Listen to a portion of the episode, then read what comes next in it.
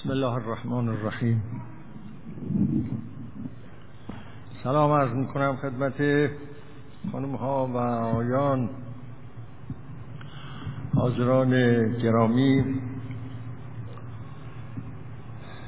امروز دوم دی ماه 1395 هست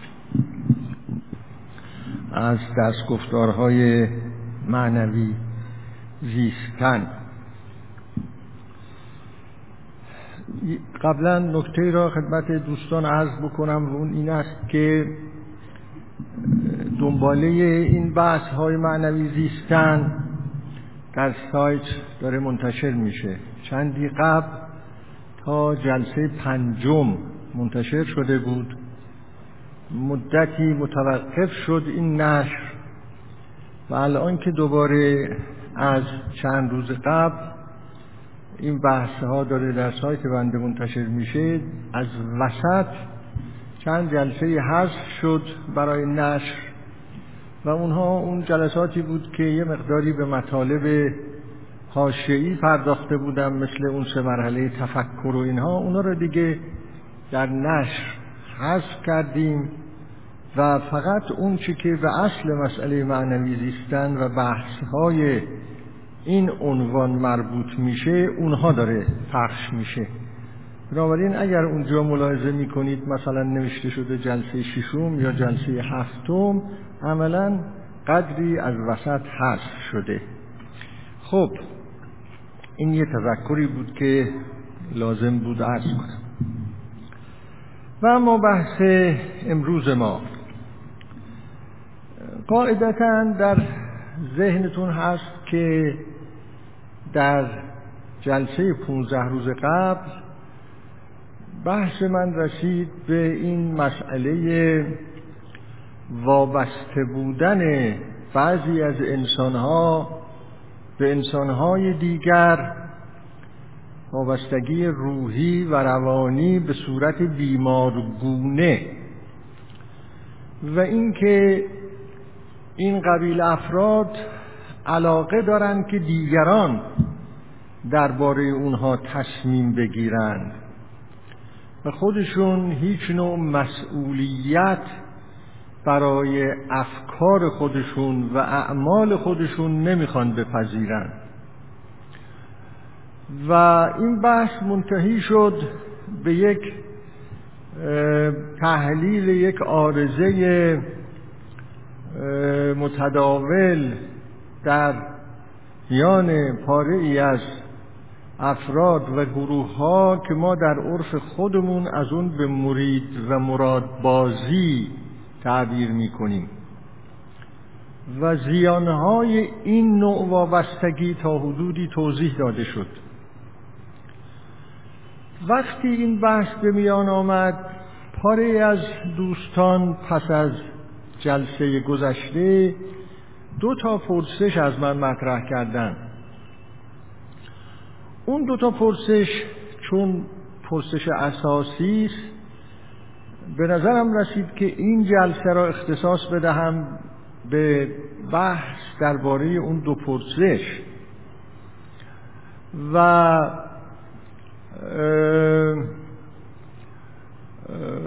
شاید همه وقت ما رو امروز بگیره و بعد از جلسه آینده دوباره بحث را بر سبیل معمول ادامه بدهیم و باقی مونده اون ویژگی ها را که آبراهام مازلو برای انسانهای در حال رشد برشمرده اون بحث را ادامه بدهیم و دنبال کنیم. اون پرسش ها که پیش آمد اینها هستند خب اگر این طور است که ما باید کوشش کنیم از وابستگی های غیر منطقی به انسان ها و مرید شدن مطلق به اونها و پیروی بدون چون و چرا از اونها خودداری کنیم پس این مسئله که پاره از انسان ها می‌تونن هدایتگر و راهنمای انسانهای دیگر باشند و اون کس که دارد به وسیله انسان دیگری راهنمایی می شود و ارشاد می شود خب تفاوت هدایت یافتن و ارشاد شدن با مرید و مرادبازی در کجاست؟ مرزهای اینها چگونه از هم جدا میشه؟ آیا اون مطلب که گفته شد در جلسه پیشین به این معناست که مطلقا نباید کسی به این فکر بیفته که دیگری را مثلا الگوی خود قرار بده یا راهنمای خود قرار بده یا حادی خود قرار بده آیا به این معناست یا نه؟ دو تا مسئله متفاوت وجود داره. یکی مرید و مراد بازی و یکی مسئله اهتداء و هدایت و حادی شدنه.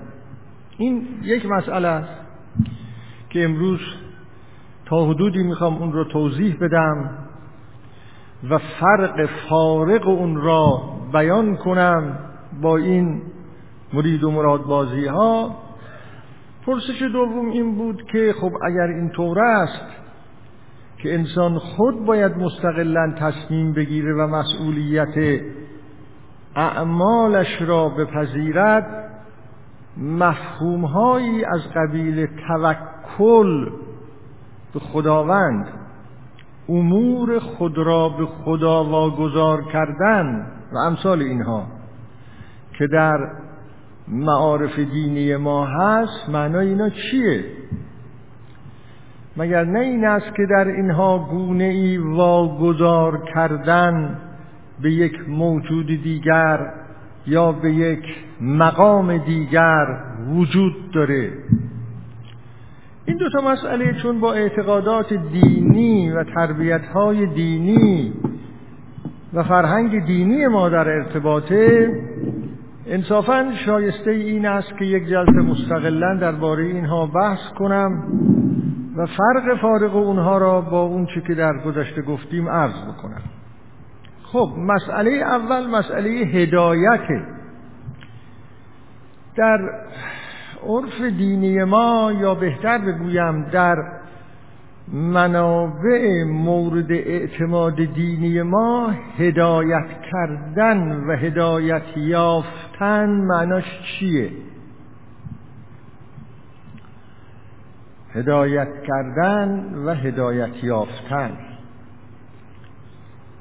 بهتر این است که پیش از هر منبعی در این مورد به خود قرآن کریم ما مراجعه بکنیم. ببینیم در این کتاب از هدایت هر کجا سخن به میان آمده به چه معنا به میان آمده؟ آیا به معنای تقلید هدایت؟ آیا به معنای خودداری از قبول مسئولیت تفکر و اعمال خوده و همه اینها را به یک شخص دیگر واگذار کردن و مطلقا از او دستور گرفتن به این معناست یا معنای دیگری داره به طور کلی؟ خدمتتون عرض می کنم که در قرآن هدایت به کلی معنای دیگری داره. این نیست که کسانی دعوی کنند ما هدایتگر شما هستیم حادی هستیم ارشاد کننده هستیم و منظورشون این باشه که ما هرچه گفتیم شما باید از اون تبعیت کنید. بدون چون و چرا؟ چون ما به یه جایی وصل هستیم که شما به اونجا وصل نیستید. ما از حقیقت های آگاه هستیم که شما نمی‌تونید از اون حقیقت ها آگاه بشوید. ما تافته جدا بافته هستیم. نقد ناپذیر هستیم. آیا در قرآن کریم چنین چیزی به رسمیت شناخته شده؟ و این همونطور که بنده در پاره ای از نوشته ها گفتم همون کلیسای کاتولیکی است این دعوی در طول تاریخ دعوی کلیسای کاتولیکی بوده. که البته این دعوی کم شده کم شده ضعیف شده الان. و اون این بوده است که کلیسا و پاپ اون مقامات روحانی و معنوی به یه جاهای دسترسی دارن که مردم عادی به اونجاها دسترسی ندارن. از علومی با خبرن که مردم عادی از اون علوم با خبر نیستن. و بنابراین باید هرچه اونها می‌گویند یک مسیحی باید ازش تبعیت کنه و سوال هم نکنه. که چرا؟ و همین تفکر بود که باعث شد باعث این شد که شما در تاریخ خوندید انگزیسیون ها به وجود بیاد تفتیش عقاید به وجود بیاد شکنجه مخالفان به وجود بیاد.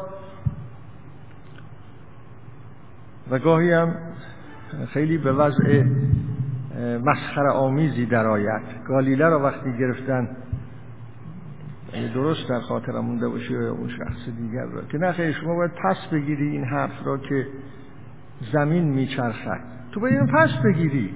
در اون هیئتی که ما قبولش کرده ایم در اون نجوم قضیه برعکسه. شما این حرف پس بگیری.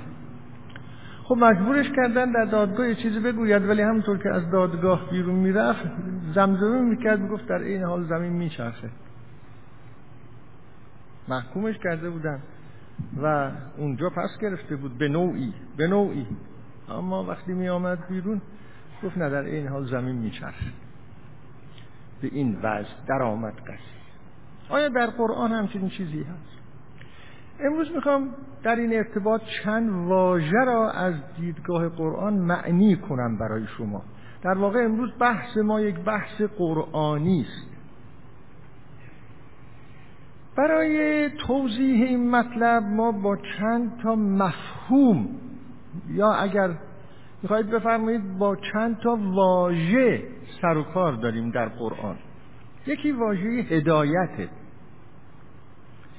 یکی واژه زلاله یا زلالته که نقطه مقابل هدایته یکی واژه سرات مستقیم هست که در قرآن هست و ما روزانه در نمازها مرتب می‌گوییم اهدنا الصراط المستقیم. یکی واژه سبیل الله سبیل الله یا سبیل ربک ما با این چند تا واژه سرکار داریم که اینها با هم و با یکدیگر ارتباط های مفهومی دارند. خب ارز کنم که قبل از آنی که در مورد واژه هدایت صحبت کنم یا اجمالا بگویم بعد اونها را بگویم هدایت در قرآن کریم معناش چیه این واژه هدایت؟ کتاب بسیار مفیدی هست معرفی می‌کنم.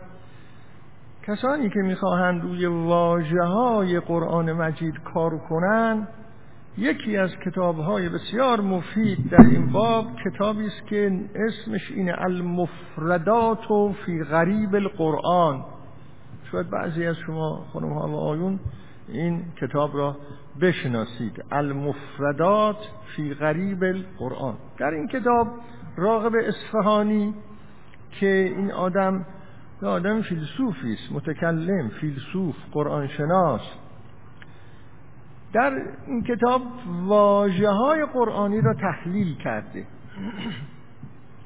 کتاب 2400 500 صفحه. واژه هدایت را که ما در این کتاب بررسی می کنیم در معنای واژه هدایت در قرآن این شخص اینطور می‌گوید.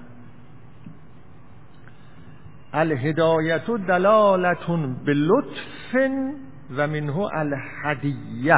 حالا این عبارت عربی را هم من برای شما خواندم.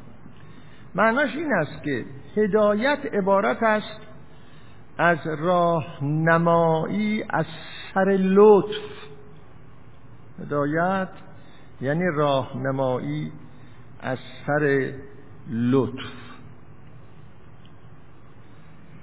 خب راهنمایی از سر لطف. توضیح بیشتری این خواهد آمد ولی قبل از اون که توضیح بیشتری این را بدهم باید با واژه سرات و سبیل الله کار داشته باشم و اونها را براتون معنا بکنم. در قرآن این راهنمایی از سر لطف که هدایت نامیده می شود این راهنمایی به کجاست؟ به کدام سوی است؟ شما وقتی میفرمایید که راهنمایی یعنی راهی هست. و کسی می‌خواهد اون راه را بنمایاند. راه هست. همینطور نیست که هر کس بگه من دارم راهنمایی می‌کنم و توجه هم نکند که معنای راهنمایی یعنی چی؟ کسی که این واژه را به کار می‌برد راهی را مفروض گرفته است و راه رونده ای را مفروض گرفته است و مقصودی را که باید به اونجا رسید در نظر گرفته است. با فرض این مطالب است که راه نمایی معنا پیدا می‌کنه. اگر در قرآن آمده است که انسان هدایت می شود یا باید انسان هدایت بشود و معنای هدایت راه نمایی راه را نشان دادن است اون هم از سر لطف از سر لطف از سر شفقت به انسانها عشق ورزی به انسانها دلسوزی به انسانها. نه تحکیم موقعیت و مقام. از سر لطف. خب در اینجا چند تا مفهوم مفروض گرفته شده. یکی اینکه این انسانی که دارد راهنمایی می شود راه راه می رود منتها نمی‌داند که کدام راه را باید برود. در این واژه انسان راه رو فرض شده است. راه رونده و زیستن انسانی پیمودن یک راه هست. پیمودن یک راه.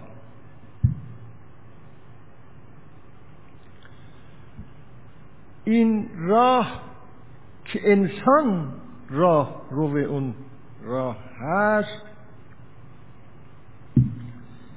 خب احتیاج به راهنمایی داره احتیاج به کسی داره که راه را نشان بدهد. چرا؟ برای اینکه این راه راه به سوی خداست و راه به سوی خدا راه روشنی نیست. چون حقیقت صد درصد آشکار نیست بر کسی. راه به سوی خدا روشن نیست این راه. و اینجاست که با واژه سرات مستقیم سر و کار پیدا می کنیم سرات مستقیم یعنی راه مستقیم. راه بدون پرپیچ و خم. راه بدون سرگردانی. این معنای سرات مستقیم هست در قرآن. و وقتی ما در عبادت های روزانمون می‌گوییم که خداوندا اهدنا الصراط المستقیم یعنی به ما نشان بده راه بدون پرپیچ و خمی را بدون سرگردانی را به سوی خودت. این صراط مستقیم است. و این راه راه به سوی خداست. و باز اینجاست که ما با واژه سبیل الله که در قرآن مکرر آمده سر و کار پیدا می‌کنیم. این تعبیر سبیل الله یک تعبیر مجازی نیست. همونطور که مثلا ما در تعبیرهای خودمون میگیم که راه دوستی که این نیست راه رفاقت که این نیست خب اینا رو ما میگیم در تعبیرات خودمون. این اونطوری نیست این تعبیر. واقعا راهی است به سوی خدا. یعنی ما را به خدا میرساند اگر این راه را برویم. این هم معنای سبیل الله در قرآن. یعنی سرات مستقیم این راه. و اما سبیل الله در تعریف سبیل الله سبیل. سبیل که واژه عربیه همین کتاب می‌گوید که معنای سبیل یعنی راه آسان. راه متفاوته. راه ها ممکنه آسان باشه و ممکنه پرپیچ و خم باشه. سبیل به اون راه می‌گویند در زبان عربی که راه آسانی است. مثلا کسی از اینجا می‌خواهد برود به یک شهر دیگری می‌خواد برود فرض کنید به اصفهان ممکنه راه های متفاوتی وجود داشته باشه که الان هم راه های متفاوت وجود داره. پاره از این راه ها پر پیچ و خمه. باید بره بگرده بچرخه از این شهر به اون شهر. اما پاره از راه ها راه آسانه. اتوبانی که الان بین تهران و اصفهان هست این سبیله. یعنی راه آسانه. و از یه نظر هم با سرات مستقیمه برای اینکه راهی است که مستقیم ما را به اصفهان میرسونه بدون اینکه گرفتار پیچ و خمهایی بشن معنای سرات مستقیم و معنای سبیل الله در قرآن یه چنین چیزهایی است و اینها راههایی هستند به خدا میرسانند ره رو را. خب یه تأملی و درنگی هم باید در اینجا بکنیم. یعنی چی به خدا میرسانند؟ مگر خدا در عرف دینی ما و در قرآن مجید یه موجودی است در یک جایی نشسته در یک مکانی در یک زمانی که ما باید حرکت کنیم بریم خدمت او؟ و اون وقت ندانیم که کدام راه را باید برویم تا به او برسیم. خدا که چنین تعریف نشده است که خدا که این نیست. ناچارم اینها را با اختصار بگویم رد بشوم. تأملات بیشتر را به خودتون واگذار کنم. خدا خداوند در مفهوم قرآنی کانون و مرکز و اصل و اساس همه حقیقت هاست خدا یعنی این.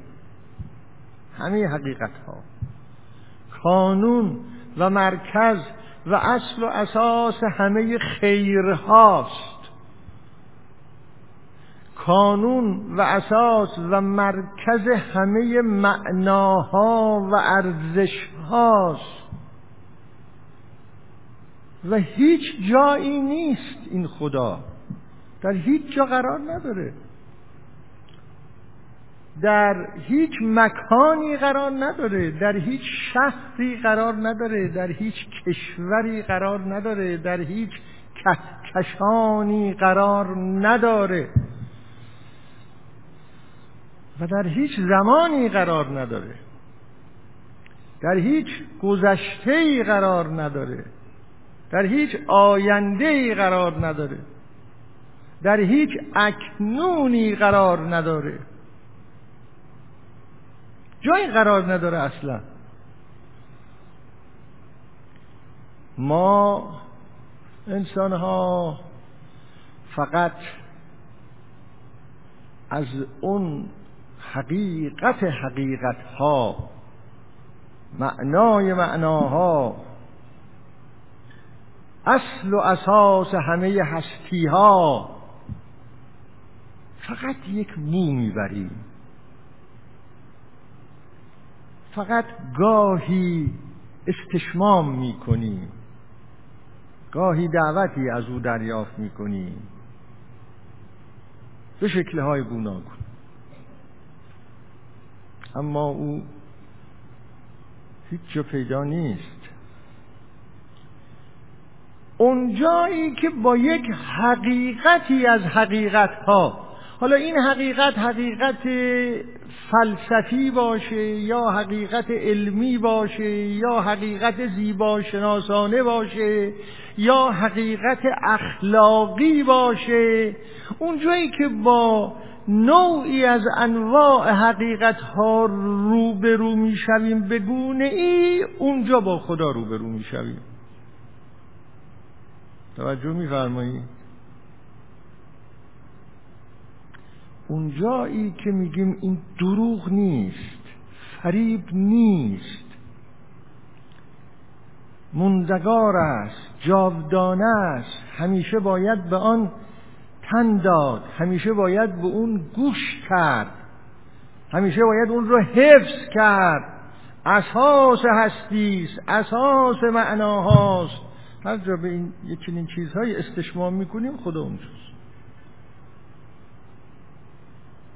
یا به تعبیر پاره از عرفا خدا اگر بخواهیم جایی معین بکنیم برای خدا اون جا گفتن دل انسان مؤمنه.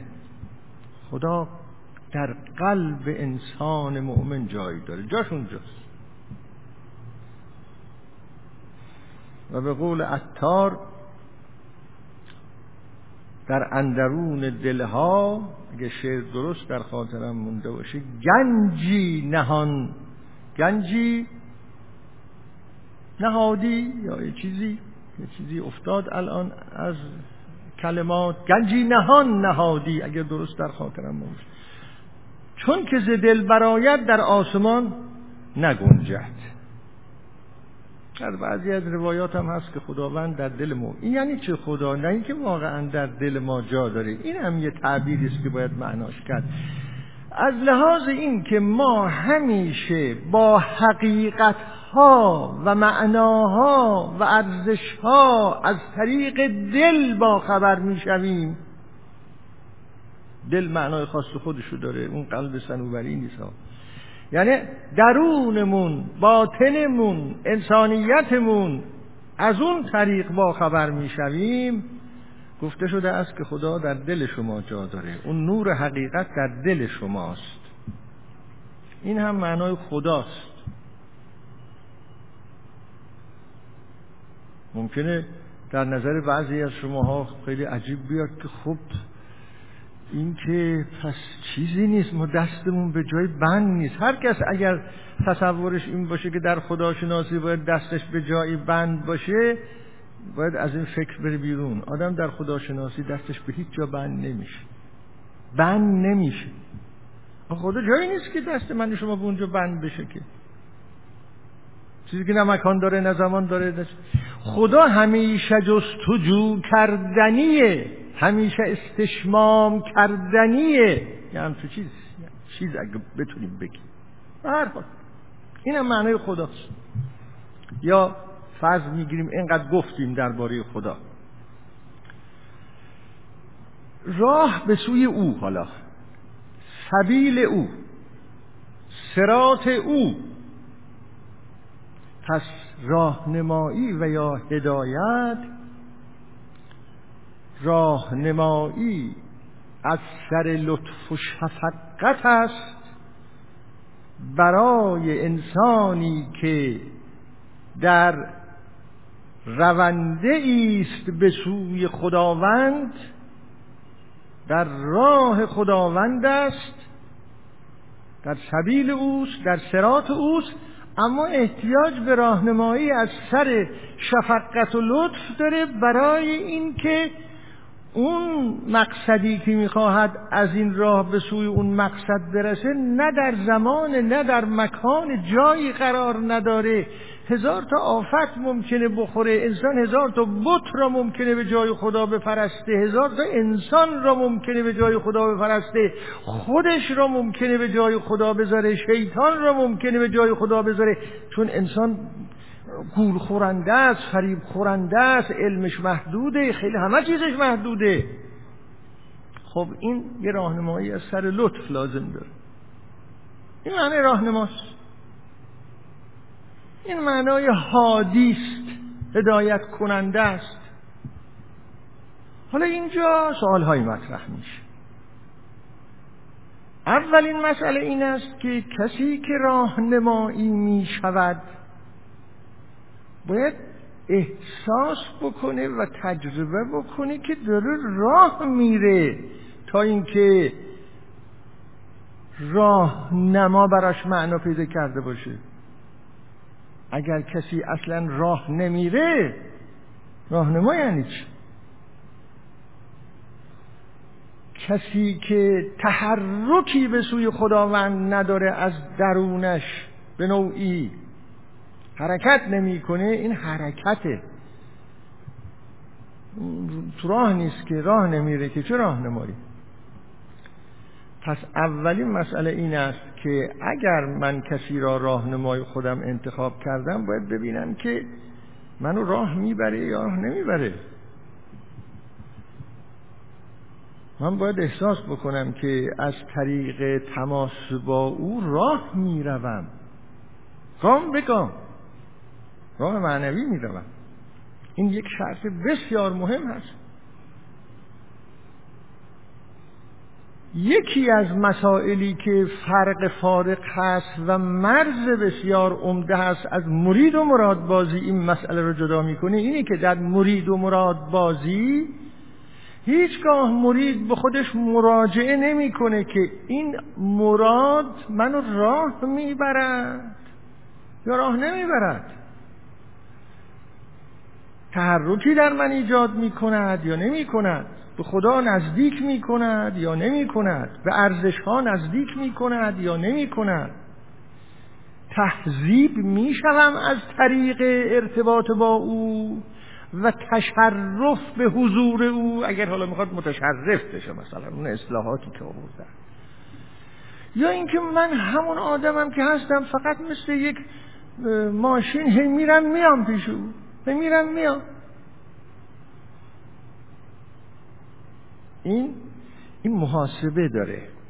اگر در راهنمایی راهنمایی شونده محاسبه داره.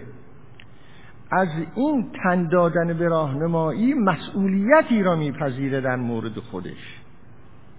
اما در مورد مراد بازی نیست.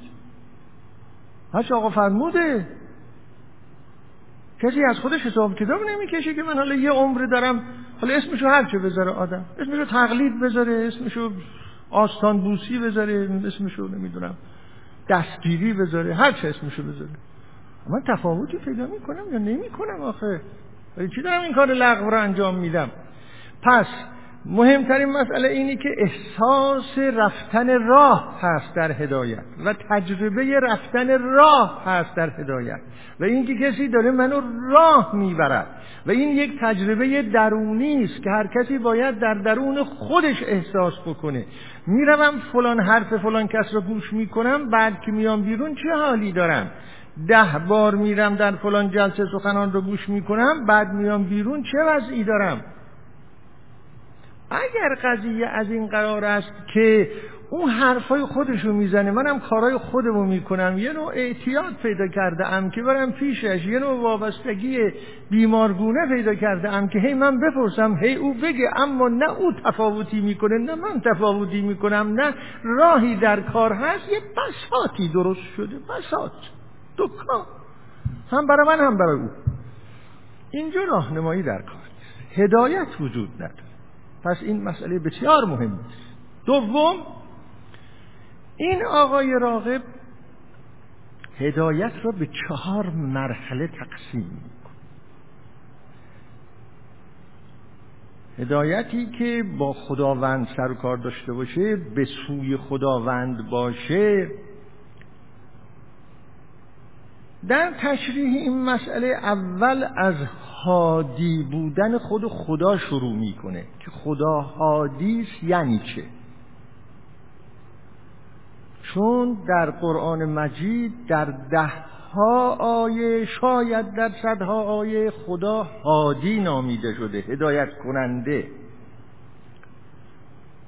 خب اگه ما دقت بکنیم که هدایت کنندگی خدا به چه معناست این یک ملاک می شود برای ما که هر کس به نام دین به نام معنویت به ما گفت که من دارم تو رو هدایت می‌کنم باید ببینیم از اون مفهوم و سنخ هدایت کنندگی که به خداوند نسبت داده شده چیزی در هدایت این آقای یا این خانم هست یا نیست؟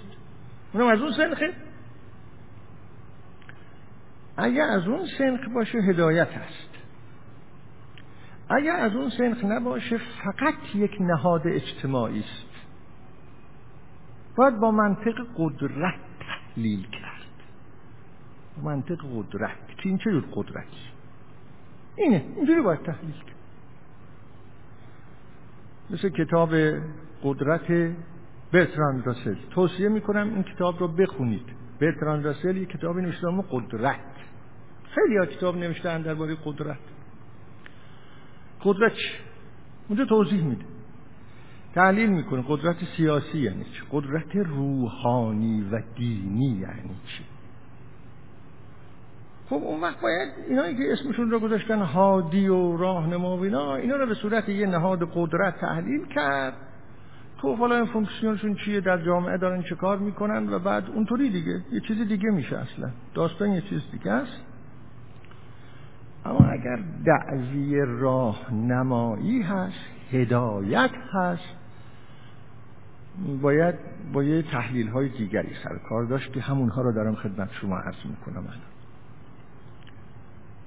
ایشون می‌گوید که ببینیم خداوند حادیث به چه معناست؟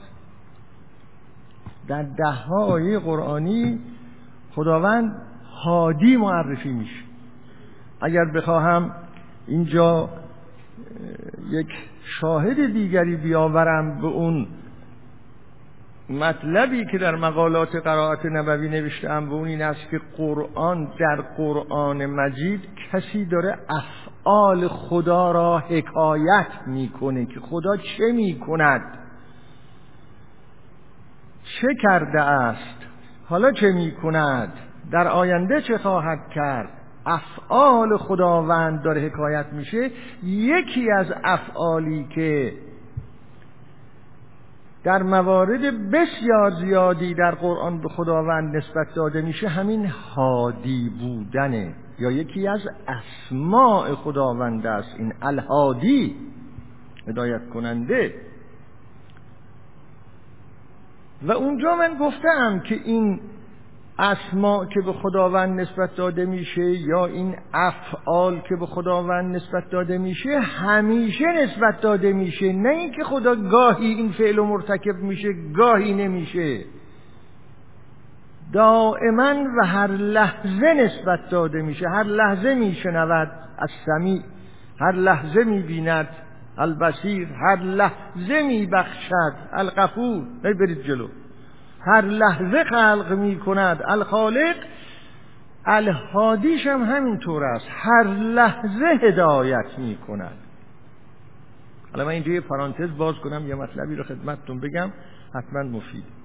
ببینید دوستان عزیز اگر امروز از ما بپرسن که بالاخره تو این دنیای این همه فلسفه و دین و مکتب و افکار و آرا.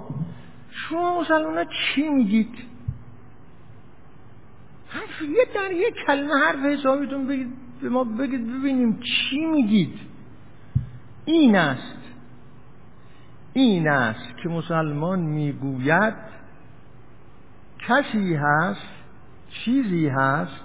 حالا این تعبیرهای خیلی ناقص هست اینها. مبدعی هست اساسی هست که او همین الان چه در گذشته و چه در آینده و در هر لحظه این جهان را میآفریند و هر چه در این جهان است میآفریند. هر لحظه او سمیع است بصیر است هوشیار است هادی است صاحب رحمت است.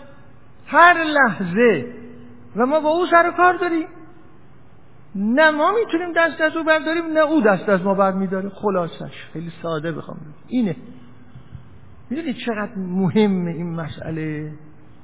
حالا شما اب نداره هر فلسفه می‌خوای داشته باش داشته باش. هیچ اشکال نداره. هر علمی می‌خوای داشته باش داشته باش. اما اون چه با سرنوشت من و شما سر کار داری که جهان یه چنین جهانی است. خب این تازه است دیگه. حالا کسی باور میاره یا باور نمیاره قبول می‌کنه یا قبول نمی‌کنه ولی مسئله مهمه. اینه. نه اینکه یه وقتی یه چیزایی گفتن از اعتبار افتاده این سخن این سخن که من الان خیلی به صورت خلاصه گفتم این سخن همیشه پیام داره. یا اینطور هست یا نیست؟ و اگه اینطور هست پس خیلی مسئله مهمیه این. اگه اینطور نیست که نیست. ممکنه ادهی بگوین که اصلا اینطوری نیست اینا اصلا دلیل نداره ما قبول نداریم ردش بکنن این کارها را. ولی اون چه که پیام مسلمانی است این است. این سخن سخن مهمی است این که قبول می‌کنن یا قبول نمی‌کنن یه مسئله دیگریه اون. چه تعدادی قبول می‌کنن چه تعدادی قبول نمی‌کنن اون یه مسئله دیگری اما سخن سخنی است که کهنه نمیشه.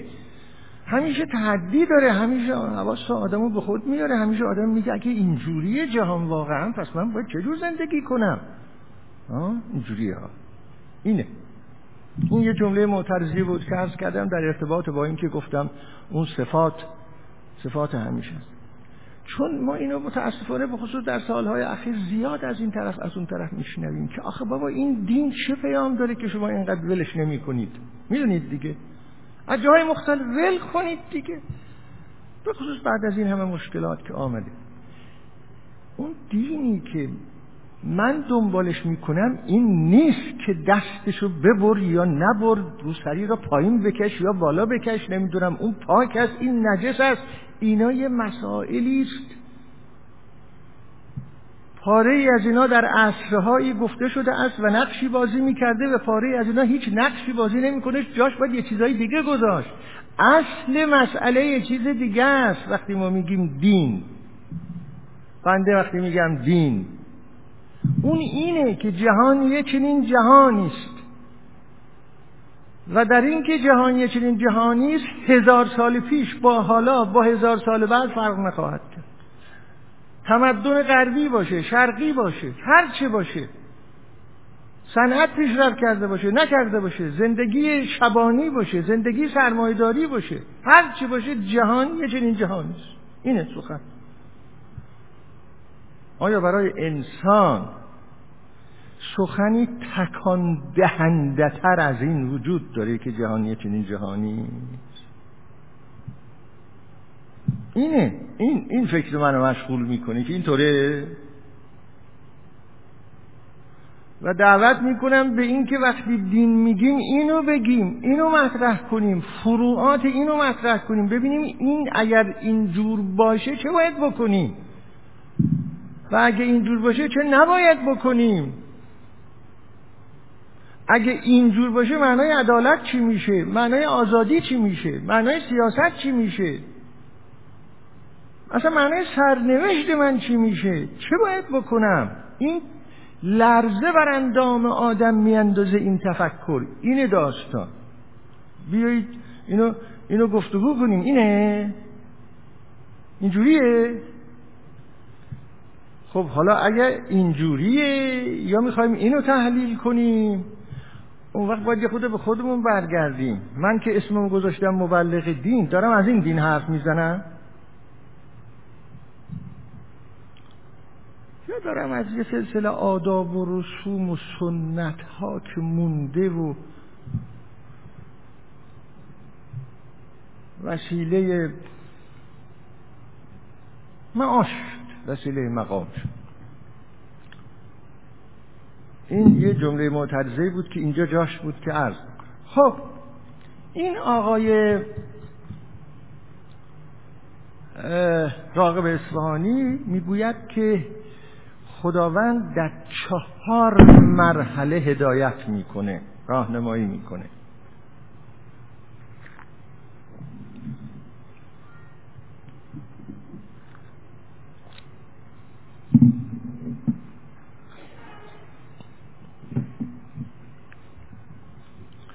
ببخشید حالا من این رو هم عرض بکنم. این که من گاهی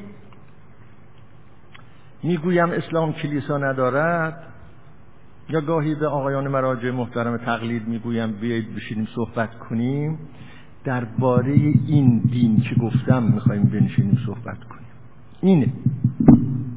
این دین. حالا کسی میپذیرد یا نمیپذیرد چیز دیگری است. نمیان البته. نمیان. همونطور که می‌بینید نمیان. اما منظورم این است که اینها این باید به گفتگو باید گذاشته بشه. این پیام اینه. این کسی بخواد بگه تو دنیا من مسلمونم و یک اعتقادی دارم و یک حرفی دارم و یک سخنی دارم باید این مسئله جدی رو درباره بیان اینجوریه واقعا. نه که ما اینا رو ول کنیم که اصل و اساس کارهاست. به آداب و رسوم و سنت ها و نمی‌دونم. همین همین که می‌بینید. اون وقت اگر از عبادت سخن می‌گویم عبادتی است که از این نوع تدین ناشی میشه. اگر از معنویت سخن می‌گویم اون معنویتی است که از این نوع تدین ناشی میشه. اگر از ارزش ها سخن می‌گویم اون ارزش هایی است که از این نوع تدین ناشی میشه. اگر حکم خدا کسی بگوید اون حکم خداست که از این نوع تدین ناشی میشه. خب ایشون می‌گوید که و اگر چقدر خوب می‌شد یه مجالی بود واقعا ماها می‌تونستیم بنشینیم از این نوع تدین حرف بزنیم. یه از خودمون بازخواست کنیم. که ما اهل این تدینیم واقعا؟ اگه ما اهل تدین به این معنا باشیم این تدینی که از درون میجوشه در واقع. و این همه دین گریزی پیدا میشه.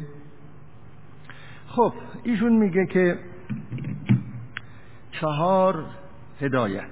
اون چهار گونه هدایت خداوند را ایشون مرحله اولش را که بیان می‌کنی می‌گوید که هدایت کردن خداوند تعالی انسان را بر چهار وجه چهار گونه است. دیگه عربیشو نمی‌خونم که ملال آور باشه معانیشو میگم. می‌گوید اولین مرحله اون هدایت و راهنمایی است که خداوند هر انسان را اونگونه راهنمایی می‌کنه از طریق عقل و تعقلی که به او داده است و او را توانای به اون تعقل ساخته است. و از طریق هوشمندی هایی که به وسیله اون هوشمندی ها او را توانا می کند و توانا کرده برای حل مشکلات زیستنش.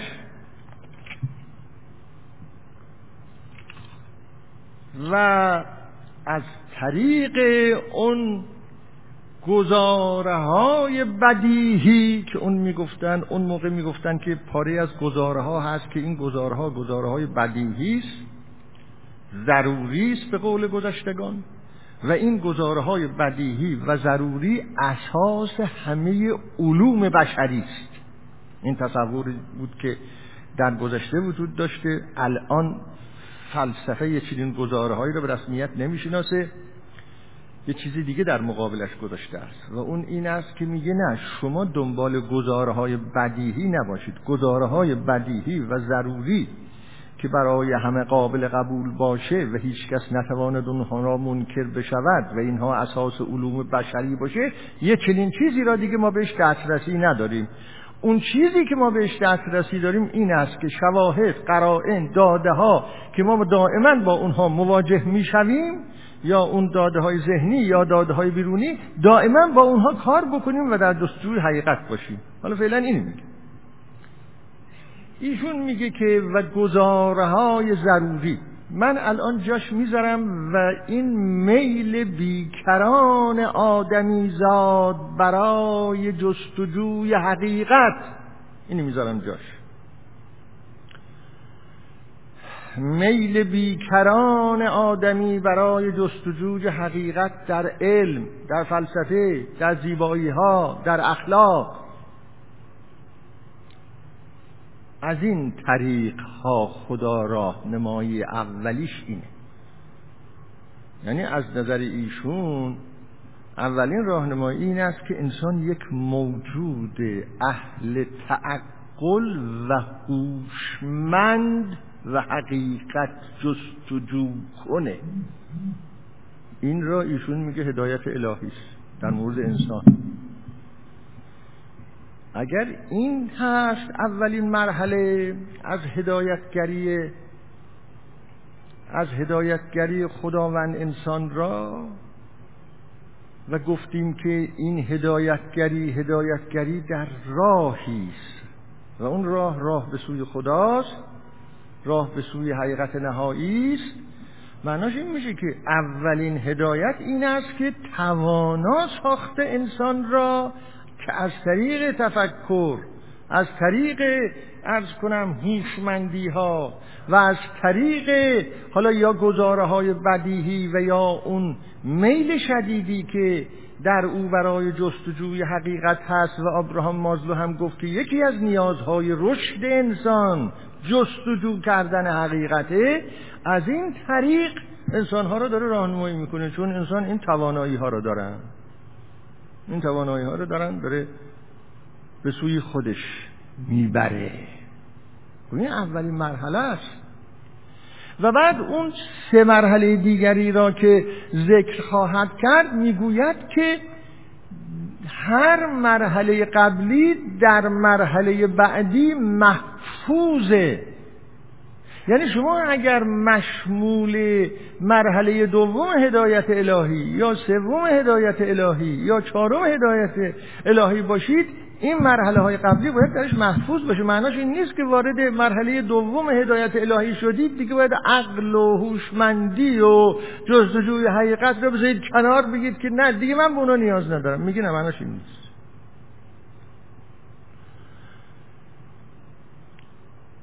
من به اون کسی که می‌خواستم پیداش کنم پیداش کردم رسیدم. دیگه عقل خودمو تعطیل کردم. میگه نه اینطور نیست. در این هدایت های الهی این مرحله اول و نخستین که قدرت تعقل آدمی است قدرت هوشمندی آدمی است قدرت حقیقت خواهی آدمی است همیشه باید حفظ باشه باید کار کنه همیشه. و در پرتو کار کردن این هاست که یه دفعه به یه کسی برمیخوره می‌بینی که اون کس عجب حقایقی نزدش هست. و تشخیص میده که حقایقه و قبول می‌کنه. و اگه اینو تعطیل کرده باشه که کورکورانه هیچی نمی‌فهمه که. ما اگر بخواهیم بفهمیم که فلان آقا یا فلان خانم نزد او حقیقت های اون چنانی هست اینو چجوری می‌تونیم بفهمیم؟ چجوری می‌تونیم بفهمیم؟ اگر چراغ عقل را در خودمون تعطیل کرده باشیم. چراغ تفکر را چراغ جستجوگری حقیقت را در خودمون خاموش کرده باشیم چجوری می‌تونیم اینو بفهمیم؟ نمی‌فهمیم. اون را هم از این طریق می‌فهمیم. و من اینجا می‌خواهم عرض بکنم اون تدین به اون معنا که من گفتم و این تن های به هدایت که من گفتم هیچگاه به معنای تعبد که معناش این باشه که این مرحله اول هدایت الهی را چراغش خاموش کن نیست. ابدا.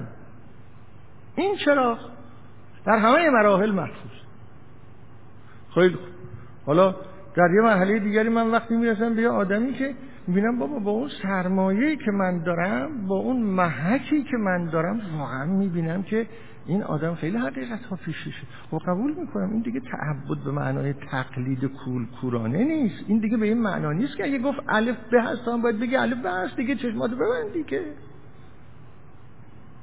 خب. و اما مرحله دوم ایشون میگه که مرحله دوم هدایت الهی از طریق گفتارها و رفتارهای انبیا و کتابهای آسمانی و مانند اونها به انسان می‌رسد. انسانهایی که در طول تاریخ به صورت حادی در آمده اند و این رهرو را این انسان رهرو را که به قول اکتار هم راه است و هم رهرو است و هم مقصود. می‌دونید یکی از یکی از سخنان بسیار حکمت آمیز عطار این است که انسان هم راه رو است هم راه است هم ره رو است. هم راه است هم مقصود. داستان سیمرغ. حتی راه هست. نه اینکه فقط راه رو است راه هست. خود انسان راه هست. یعنی چه یعنی آدمی اون راهی که باید بپیماید اون راه تعالی های وجود خودشه. که پله پله پله پله پله در خودش باید تعالی پیدا کنه. و به قول مرحوم دکتر دردینکوب درباره مولانا پله پله تا ملاقات خدا. کتابش اینه دیگه پله پله تا ملاقات اون راه در بیرون نیست. اون راه در درون است. در درون آدمی است. اون سرات مستقیم در درون آدمی است نه در بیرون آدمی جایی سرات مستقیم وجود داره. و بنابراین آدمی در درون خودش پله پله پله پله تعالی پیدا می‌کنه گام می‌زنه گام می‌زنه در درون خودش.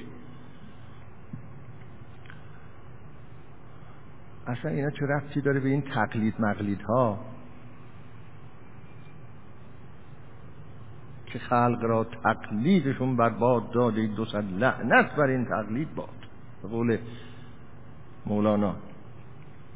اگه مال مولانا باشه درست در خاطرم مونده باشه ظاهرا مالوش خب.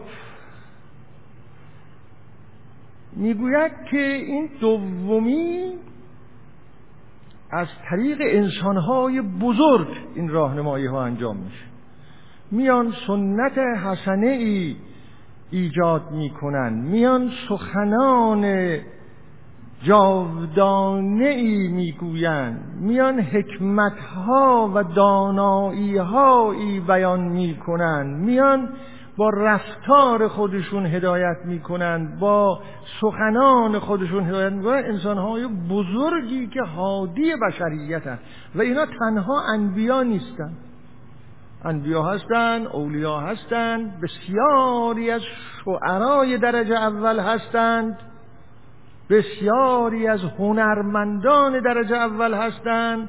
بسیاری از فیلسوفان درجه اول هستند. هر کس که حقیقت را نشان می‌دهد یا زیبایی را نشان می‌دهد یا ارزش را نشان می‌دهد. خب تو اینا هدایته. راهنمایی است. ارز کنم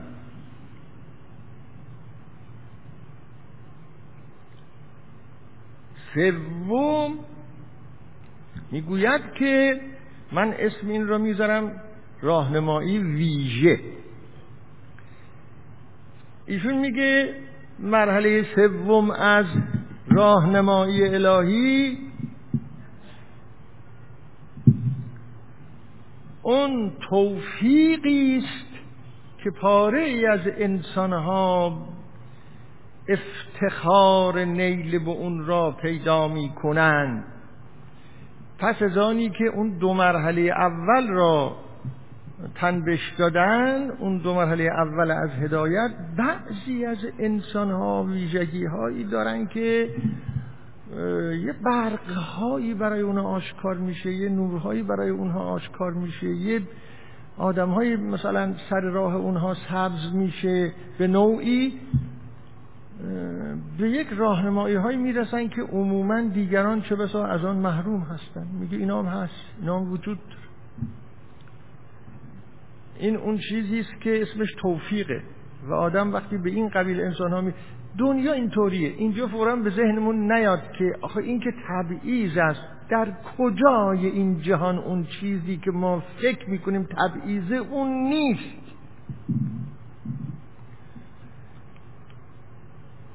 مگر انسان ها تولیدات کارخونه ای مثل مثل استعدادهای انسان ها مگه متفاوت نیست؟ ذوق های انسان ها مگه متفاوت نیست؟ حساسیت ها و عواطف انسان ها تفکر های انسان ها مگه متفاوت نیست؟ این جهان یه جهان اینجوریست. گر تو نمیپسندی تغییر ده قضا را این جهان اینه. اینم که بنده بشینم بگم که یکی را داده ای چیه اون شعر؟ صد گونه نعمت یکی را نانج و آلوده برخون این تصور اینجوری انسان گونه از خداوند؟ مثل که اون بالا نشسته داره تقسیم می‌کنه یکی یکی را زیادی میده یکی را خود چربش میده یکی خود کم چرب کم چرب میده به یکی یکی را مشکشو پر می‌کنه میده یکی را نه مشکشو پر نمی‌کنه یه ذره میده.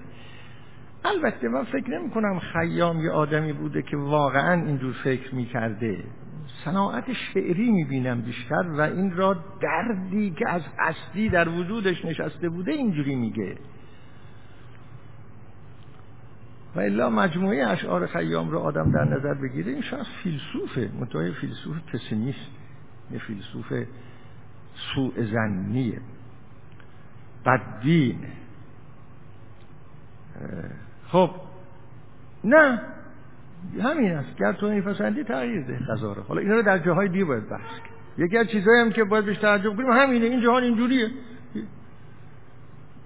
خب فلاسفه هم اینجا خیلی حرف ها زدن. گفتن هر موجودی و اندازه استعداد امکان استعدادی خودش دریافت می‌کنه دیگه. بیشتر از اون دریافت نمی‌کنه که. حالا ب... اصلا من یه جمله در اینجا عرض بکنم تو میشه. در گشودن راز هستی اگر کسی ما همه این حرف رو می‌زنیم. درست؟ فلسفه هست علم هست الهیات هست اخلاق هست معنا هست تعبیرهای گوناگون از خدا هست همه اینا هست. درستش هست غلطش هست قابل قبولترش هست غیر قابل قبولترش هست. اینا مشغله های ما انسان هاست.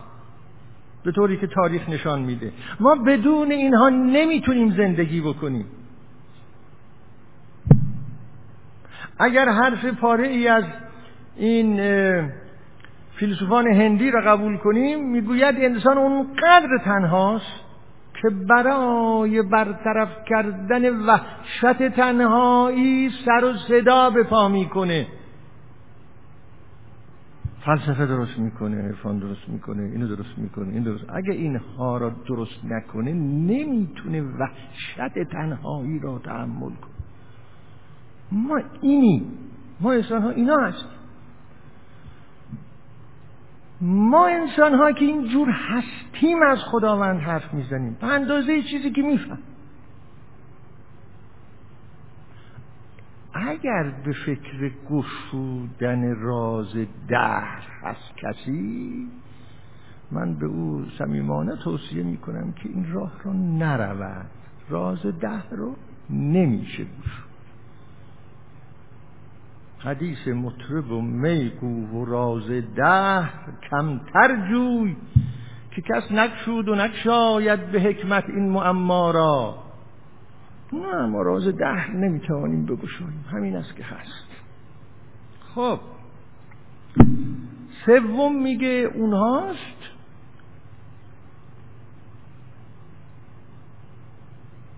چهارم می‌گوید که یه هدایت دیگری وجود داره و اون ایشون میگه. و یک راهنمایی دیگری وجود داره که اون راهنمایی راهنمایی در آخرته. ایشون می‌گوید که راهنمایی ها و هدایت ها تنها در این زیستن نیست. در زیستن دیگر هم راهنمایی های الهی وجود داره. رحمت واسعه الهی تنها در این زیستن نیست در زیستنهای بعدی هم هست. اون وقت اینجا استشهاد می‌کنه به پاره از آیات قرآن که در اونها وقتی اوصاف اهل بهش که اهل نعمتهای الهی هستند بهش نه به معنای یک مکان مادی و در زمان معین و با اجسام و اشیاء مادی نعمت های الهی اینجوری من می‌گویم. میگه اونجا هم هدایت های الهی ادامه داره و هدایت های الهی این است که اونجا کسانی که در اون مرحله از هستن می‌تونن قرار بگیرن اینطوری من می‌خوام بگم در اون مرحله از هستن می‌تونن قرار بگیرن اونجا هم اونا راهنمایی میشون راهنماییشون این است که لحظه به لحظه احساس می‌کنن پاکتر میشن صافتر میشن. شادتر میشن غنیتر میشن به خدا نزدیکتر میشن. نه اینکه باز در معنای مادی کلمه. همون رزوان الهی که در قرآن هم آمده است. اونا می‌رسه بهشون. خیلی این معنای هدایت در قرآن. از نظر این مفسر عالی قدر. این هدایت هیچ ربطی به این تقلید بازی ها و نمی‌دونم مرید و مراد بازی ها نداره. اینو باید بهش تنداد شکی نیست. اینو باید دنبالش بود. اما با این شرط که کسی که دنبال این نوع راهنمایی یابیه اون اولین مرحله هدایت الهی را که توضیح دادم که اون با تعقل آدمی با حقیقت خواهی آدمی با معیارهایی که خود آدمی داره میره سراغ اونها اون همیشه محفوظ باشه. هیچ جا در هیچ مرحله ای اون تعطیل نشه. نوعی فهم من اسم این را می‌گذارم نوعی فهم. خب این لازم بود. عرض بکنم تا معلوم بشه که این صحبت های وادی دیگری یه مسئله دیگریه یه جور زندگی دیگریه یه جور ارتباطات انسانی دیگریه و اونجور که ما در گذشته می‌گفتیم که انسان هایی که اهل رشد نیستند و مسئولیتش را قبول نمی‌کنن مسئولیت اعمال خودشون را و دائما می‌خوان بقلتن در آغوش کسی در کنار کسی لم بدن هیچ مسئولیت خودشون قبول نکنن اون آدم های دیگه هستن. در تمام این مراحل مسئولیت قبول کردن هست. این چیزی که ما اینجا گفتیم. محاسبه هست. محاسبه. مسئولیت. مسئولیت قبول کردن در واقع یعنی محاسبه. آدم اعمال خودش رو محاسبه کنه. تفکر خودش رو محاسبه بکنه و از خودش بپرسه که خب حالا این کارو می‌کنم یا اون فکر را دارم یا پیش اون آقا می‌روم یا به فلان مطلب عمل می‌کنم یا به فلان حکم تن میدم بالاخره من چه تفاوتی پیدا می‌کنم؟ اینه دیگه. مسئولیت اعمال خودش رو چه تفاوتی پیدا می‌کنم آخه؟ خیلی. و اما در عرض این پنج شش دقیقه که باقی مونده راجع به اون که امور را به خدا تفویض کردن. این امور را به خداوند تفویض کردن درست با همین تعبیر در یکی از آیات قرآن هم آمده و افوض امری الله ان الله بصیر بالعباد. این تعبیر در قرآن هست. مراجعه کردم دوست ببینم این تعبیر در حالات کیه؟ دیدم در حالات یکی از مؤمنان به یکی از پیامبرانه که در قرآن در سوره غافر ازش نقل شده که اون مؤمن وقتی ایمان آورد به اون پیامبر در معرض تهدیدها و خطرها قرار گرفت. ایمانی که ازش هیچ خطر و تهدید بر نمیخیزد یه خونده جای سوال هست. ایمان ریسک است. حالا اگر فرصتی شد یه وقتی درباره ایمان صحبت کردم که ایمان یعنی چی؟ ایمان عوارض داره عواقب داره. خیلی اینطوری نیست که آدم یه ایمانی پیدا اگه ملتزم اون وقت بخواد بماند به اون ایمان و ایمانش ایمان راستین باشه خب خیلی براش مسئولیت ایجاد می‌کنه. خیلی اون وقت تقیدات میاره محدودیت ها میاره. از کنم که بالاخره یه نوع زیستنه یه نوع زیستن خاصی مؤمنان زیستن. با هر نوع رهایی نمی‌سازه. خب این مشکله سخته. منتها میوه های خیلی خوبی داره. وقتی اون ایمان آورد در قرآن در سوره غافر اینجوری آمده وقتی ایمان آورد به اون پیامبر دوچار تهدیدها و اینا شد. وقتی دوچار تهدیدها و اینا شد گفت هرچه باداباد من ایمانم آوردم و افوض امری الله اون که پیش خواهد آمد اون را دیگه به خدا واگذار می‌کنم. ببینید این یه مسئله است که انسان اون چه وظیفش انجام بده اون را که حقیقت تشخیص میده انجام بده و کاری داره می‌کنه که ریسک آمیزه و بعد هم دشمن درست میشه دوست درست میشه انگوش نما میشه ادهی ازش دوری میجویند به خصوص در اون عصرها. حالا من اینطور کسی بخواد ایمان راستین اظهار کنه من فکر می‌کنم تعداد دوستاش خیلی کم میشه فکر می‌کنم. و یه خود سهولت زندگیش به هم می‌خوره. این گفت خیلی خوب دیگه اون چه پیش خواهد آمد؟ من تفویض می‌کنم. من وظیفم میباید انجام بدم. من وظیفه انجام دادم ایمانم را آوردم. ببینید این این کار معناش این نیست که یعنی برو مسئولیت را از دوش خود آدم برداره بگه همه چیزو به خدا گذار کردم. این نیست. این اینه. در اینجا یک نکته ارز بکنم. ما موظف هستیم اگه تعبیر وظیفه به کار ببرم. اون چرا که درست تشخیص میدیم عمل کن. اون چرا که حقیقت تشخیص میدیم بپذیر. اون چرا که زیبا تشخیص میدیم ستایش کنیم. و در این راه ها بیستیم. فستقم کما امرت. همونطور که به پیامبر گفته شد. اما اینا عوارض داره اینجوری زیستن. حالا من تشخیص دادم که اینجوری بزیم درست بزیم صادقانه بزیم. در این زیستن چه به سر من خواهد آمد؟ واگذار می‌کنم به خدا.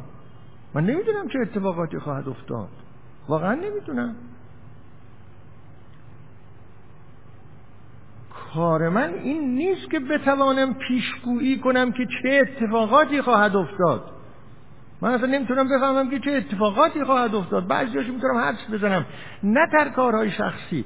یکی در این جور موارد گفته شده کار را به خدا واگذار کنید. یا در باب توکل اون چیز خیلی معروف پای شطور را ببند اونگاه توکل کن. اما اگه کسی پای شطور را نبسته همچه توکل این که نمیشه که به وظیفه باید عمل بکنیم. به اون مرحله اول هدایت الهی باید عمل بکنیم. تعقل رو باید بپذیریم. از هوشمندی باید استفاده بکنیم. از جستجو حقیقت باید استفاده بکنیم و زندگیمونو بر این مبناها باید قرار بدیم و انسان اهل رشد باشیم. خب حالا کسی تو این راه افتاد همه چیز اوکیه به قول حضرات. نه اگه کسی تو این راه افتاد خیلی مشکلات ممکنه پیش بیاد. قرار نیست ما در خوش زندگی کنیم. من یکی از مسائلی که باهاش هماهنگ نیستم این دعوت به شادی هاست که معمولا ادعی می‌گوین انسان معنوی این انسانی است که امیدوار از شاد است و یه سومی هم بهش اضافه من اینو نمی‌تونم بپذیرم که الزاما باید دنبال شادی باشه. نمی‌تونم بپذیرم. نه اینطور نیست. انسان گاهی اگر استقامت نشان بده در راه جستجو حقیقت شادی هزار تا گرفتاری براش درست می‌کنن. چه شادی؟ پس درست از شادی خیلی خوب هست اما معناش این نیست که ما اگر درست زندگی بکنیم و معنوی زندگی بکنیم همیشه شاد زندگی خواهیم کرد. نه اینطور نیست. بسیاری از اوقات هم ممکنه ناشاد زندگی زندگی ناشادی اون درست بکنن. اما اون چیزی که مهم هست به اصطلاح اون التزام به حقیقت هست. خب ما کارمون رو می‌کنیم و اینکه چه پیش خواهد آمد در این راه به خدا میسپاریم. یکی اینه. یکی هم اصلا به طور کلی در زندگی ما اون چه وظیفمونه انجام میدیم در تأمین زندگی در تربیت فرزندان در کارهای سیاسی در آزادی خواهی در عدالت خواهی در انفاق در ایثار هر چه وظیفه ماست. اما مزالی کلی نمی‌تونیم ده سال دیگه چه پیش خواهد آمد. نمی‌دونیم. واگذار می‌کنیم به خدا. میگیم اون دیگه علمش در پیش خداست. من کارام می‌کنم. نمی‌دونم چه اتفاق خواهد افتاد. بسیاری از ما هستیم الان در یه سنی که هستیم 20 سال پیش تصور نمی کردیم زندگی ما در این مرحله قرار بگیری که الان هست. این گونه باشه که الان من خودم که شخصا اصلا به خوابم نمی‌دید خب؟ اینه. اینکه آینده چه خواهد شد من نمی‌دانم. آینده من چه خواهد شد؟ آینده جهان چه خواهد شد نمی‌دانم. آینده جهان چه خواهد شد نمی‌دانیم در اواخر قرن 19 اونقدر خوشبینی بر بشر غلبه کرده بود که علمای الهی مسیحی می‌گفتن ملکوت عیسی مسیح داره میاد. و این پیشرفت های علمی فلسفی چی؟ اخلاق که در تمدن غرب اتفاق افتاده مقدمه ظهور ملکوت عیسی مسیح اینقدر خوشبینی به انسان پیدا شده بود. جنگ اول و دوم جهانی که اتفاق افتاد. همه این امیدها به یأس تبدیل شد. این سوال پیدا شد که ای این خدا کجاست؟ این همه آدم کشته شد اصلا نیومد مداخله کنه. ساده شو دارم عرض می‌کنم. واقعا اینه تو الهیات مسیحی مطرح شد برای مردم مسیحی. این خدای رحیم قفور خیرخواه انسان ها از کجاست که میلیون ها آدم کشته شد نیومد جلو اینا رو بگیره؟ همون جور که در حمله مغول می‌گفتن اون عارف آمد گفت که این همه باد بینیازی خداوند است که میوزن امثال این حرف ها تا اینکه یه الهیدان های پیدا شد که اصلا الهیات یه جور دیگهش کردن. کارل بارس آمد گفت که اصلا این خدایی که شما تا حالا شناخته بودید این دینی که برای خودتون درست کرده بود اصلا قضیه این نیست. خدا به کلی دیگر است. او که به با محاسبات من شما کار نمی‌کنه که که هر جا ببینه که اینجوری شد پس یالا فورا ورود پیدا کنه. در داستان داعش و اینها همون قصاوت هایی که نمی‌کردن یا اسرائیل قصاوت هایی که در غزه می‌کرد یه مدتی واقعا قصاوت های وحشیانه باز اینا مطرح شده بود که آخه اینجور دارن می‌کشن اینها را پس این خدا کجا بحث های کلامی دیدم دوباره در گرفته در این مسائل. خلاص. عرض به حضورتون که یکی هم اینی که ما نمی‌دونیم آینده جهان اصلا چه خواهد شد. نه کسی می‌دونست که جنگ اول اتفاق خواهد افتاد نه کسی می‌دونست جنگ دوم اتفاق خواهد افتاد. در خود ایران این حوادث بسیار مفصلی که اتفاق افتاد در سی چل سال پیش. امروز را که می‌بینیم می‌دونیم مثلا اون وقت یه چیز دیگه بود. حالا یه واقعیت های دیگه هستیش چه اتفاق خواهد افتاد. در جهانش اینطوره در زندگی ها اینطوره در عاقبت خود آدم اینطوره. آدم نمی‌دونه وقتی با یک بیماری بسیار مهلکی رو به رو بشود که دیگه قطع دارد که دو ماه دیگه از دنیا خواهد رفت چه حالی پیدا خواهد کرد؟ اگه می‌دونیم؟ حالا رجز می‌خونیم. ممکنه انسان دچار یک یأس بسیار بنیادی بشه یک افسردگی بسیار شدیدی بشه. و کذا و کذا اینجا هاست که می‌گوییم اون کس که از آینده با خبر از خداونده و آینده را به خدا واگذار می‌کنیم. معناش این است که یعنی امید داریم. تحلیل الهیاتش اینه. امید داریم اونچه که خیر است در آینده پیش بیاید. و چون همه امور دست خداونده امید داریم که خداوند اونچه خیر است را برای ما پیش بیاورد. پس امر آینده را واگذار می‌کنیم به خداوند.